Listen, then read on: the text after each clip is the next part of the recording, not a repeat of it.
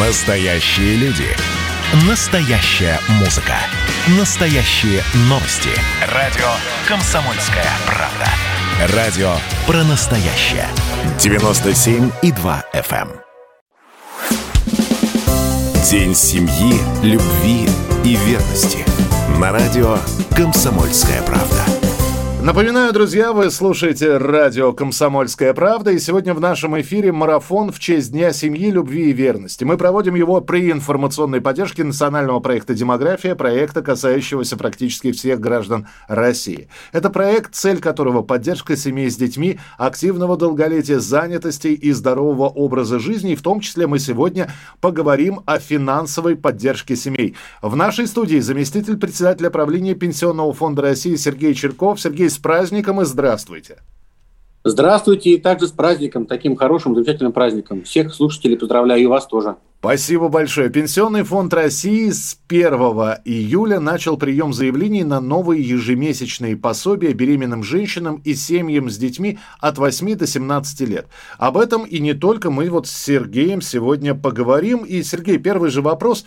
Если можно, подробнее об условиях получения вот этих вот пособий. Кому, сколько, как, какие документы нужны? Конечно, все расскажу.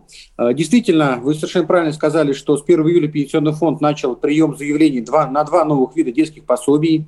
Эти пособия были анонсированы президентом нашей страны в своем послании к Федеральному собранию. Все про это слышали. Кого они касаются? Первое пособие касается беременных женщин. То есть тех женщин, которые готовятся стать матерью. Могу сказать, что это, в принципе, впервые такое пособие было введено в наше законодательство, которое носит ежемесячный характер и будет платиться женщине вплоть до благополучного разрешения, до родов. Соответственно, кто имеет на него право? На него право имеют беременные женщины, но при одном важном условии. Если они стали на учет как беременные, соответственно, в медицинских организациях до 12 недели. Это очень важно, надо обратить внимание всех будущих мам о том, что необходимо встать на учет медорганизации до 12 недели. Но, как вы понимаете, эта норма направлена для того, чтобы стимулировать мам заботиться о здоровье своем и своих будущих малышей.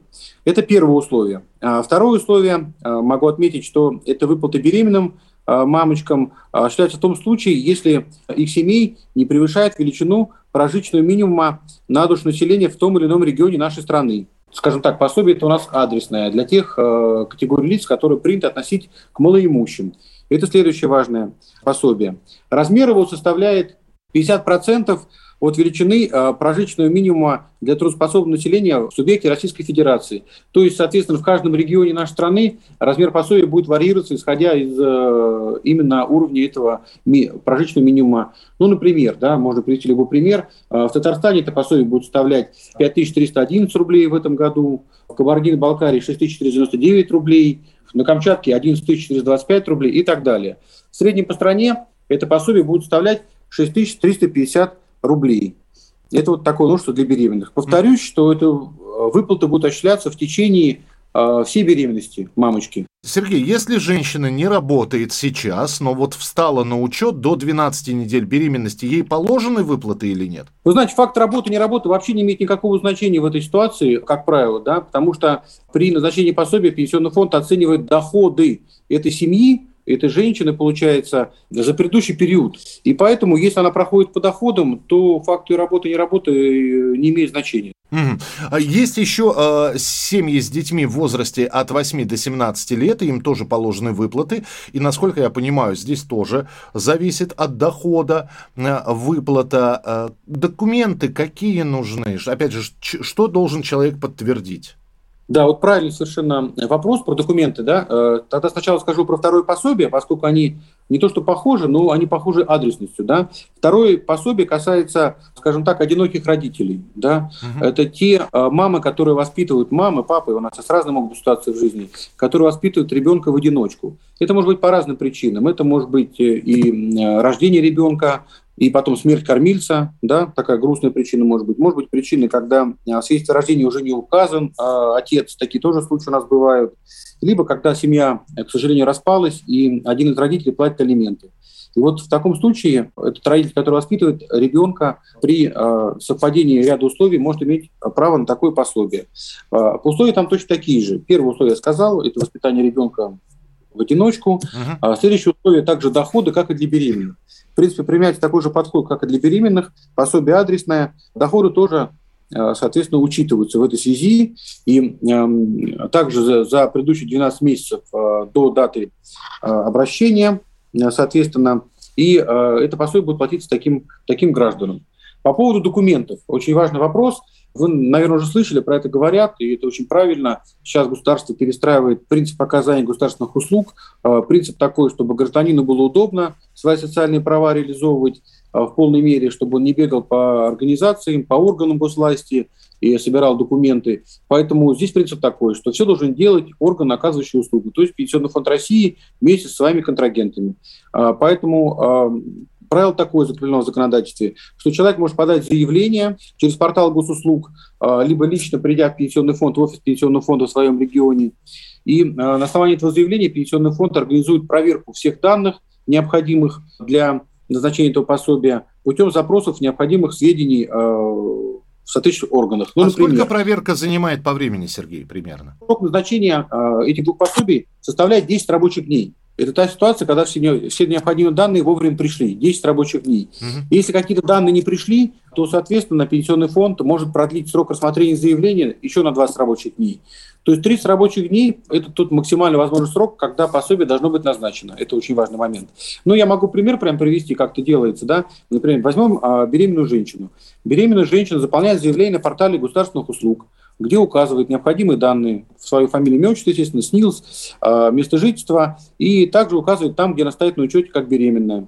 А Пенсионный фонд проверяет факты ее беременности через данные, которые получает от Фонда социального страхования, который, как известно, выдает так называемые родовые сертификаты и нам такие данные представляет. Потом Пенсионный фонд проверяет ее доходы через специальный сервис налоговой службы, при необходимости проверяет ее недвижимость через Росреестр и по совокупности всех данных выносит решение. То есть, соответственно, конечно, по общему правилу здесь человек не должен никакие документы приносить. Есть еще один вопрос, потому что анонсированы выплаты на школьников, и везде можно встретить не то чтобы разночтение, а разное понимание этого закона. Ну, например, родитель пишет, вот вы знаете, написано на школьников, а мой сын 9 классов закончил и в 15 лет ушел из школы. Ему вроде как 17 лет, и ему выплата полагается, но он не школьник. Вот в этом вопросе что можно прояснить? Да, спасибо за вопрос, тоже очень правильный, очень важно, точнее, чтобы все понимали прекрасно. Ну, на школьников это выплата, такое название, которое у нас в профессиональном языке или в бытовом уже языке, да, ну, школьники говорят. На самом деле указ, который был подписан президентом 2 июля, да, буквально недавно, он четко определил категории получателей. И самая главная категория – это родители детей в возрасте от 6 до 18 лет, без какого-либо факта обучения именно в школе. То есть мы все прекрасно понимаем о том, что ребенок мог уйти после 9 класса, учиться в колледже, и он также нуждается в помощи, в опеке, да, и в форме тоже, в одежде и так далее. Поэтому здесь можно не волноваться, даже если ребенок после 9 класса ушел учиться в колледж или в другое учебное заведение, то эта выплата также будет положена, и его родители эту выплату получат. Mm-hmm. Главный критерий – возраст от 6 до 18 лет. Если ребенок находится в этом возрасте, все родители, которые являются гражданами нашей страны и в России проживают у нас в стране, эту выплату получат, когда подадут заявление, опять же, на портале государственных услуг, либо лично в Пенсионном фонде. Один ребенок – одна выплата, а 2 ребенка, 3 ребенка, 4 ребенка. Вот здесь, опять же, такой же принцип, да, как у нас демографический принцип. Чем больше детей, тем лучше. В этой ситуации получается, чем больше детей, тем больше выплата. На каждого ребенка осуществляется одна выплата, то есть на каждого ребенка 10 тысяч рублей. Если в семье 3 школьника, значит, семья получит 30 тысяч рублей. Сейчас уже заявок, вот вы, как представитель Пенсионного фонда, вы отмечаете, что это действительно востребовано, вот эта помощь, эта выплата единовременная. Много ли уже заявок подано? Вот давайте один нюанс. Мы же сейчас начали принимать заявления, начиная с 1 июля, начали принимать заявления на первые 2 выплаты беременным, да, ага. и одиноким родителям.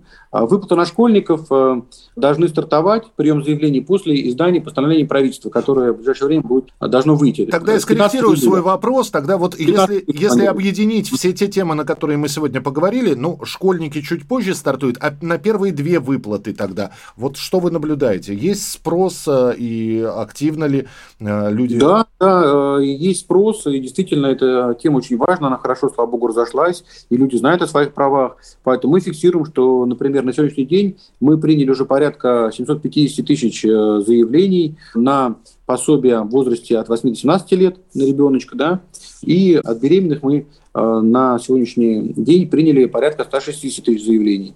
То есть достаточно большое количество заявлений, то есть люди активно обращаются, используют свое право. И самое главное, что хотелось бы сказать, что очень хочется верить, что все это действительно будет быстро, как рассказал Сергей, что все документы будут подготовлены и выплаты будут адресно направлены. Сергей Чирков, заместитель председателя правления Пенсионного фонда России, был с нами в прямом эфире в сегодняшнем марафоне, который посвящен Дню семьи, любви и верности. Сергей, спасибо большое, что приняли участие в нашем мероприятии, и до новых встреч.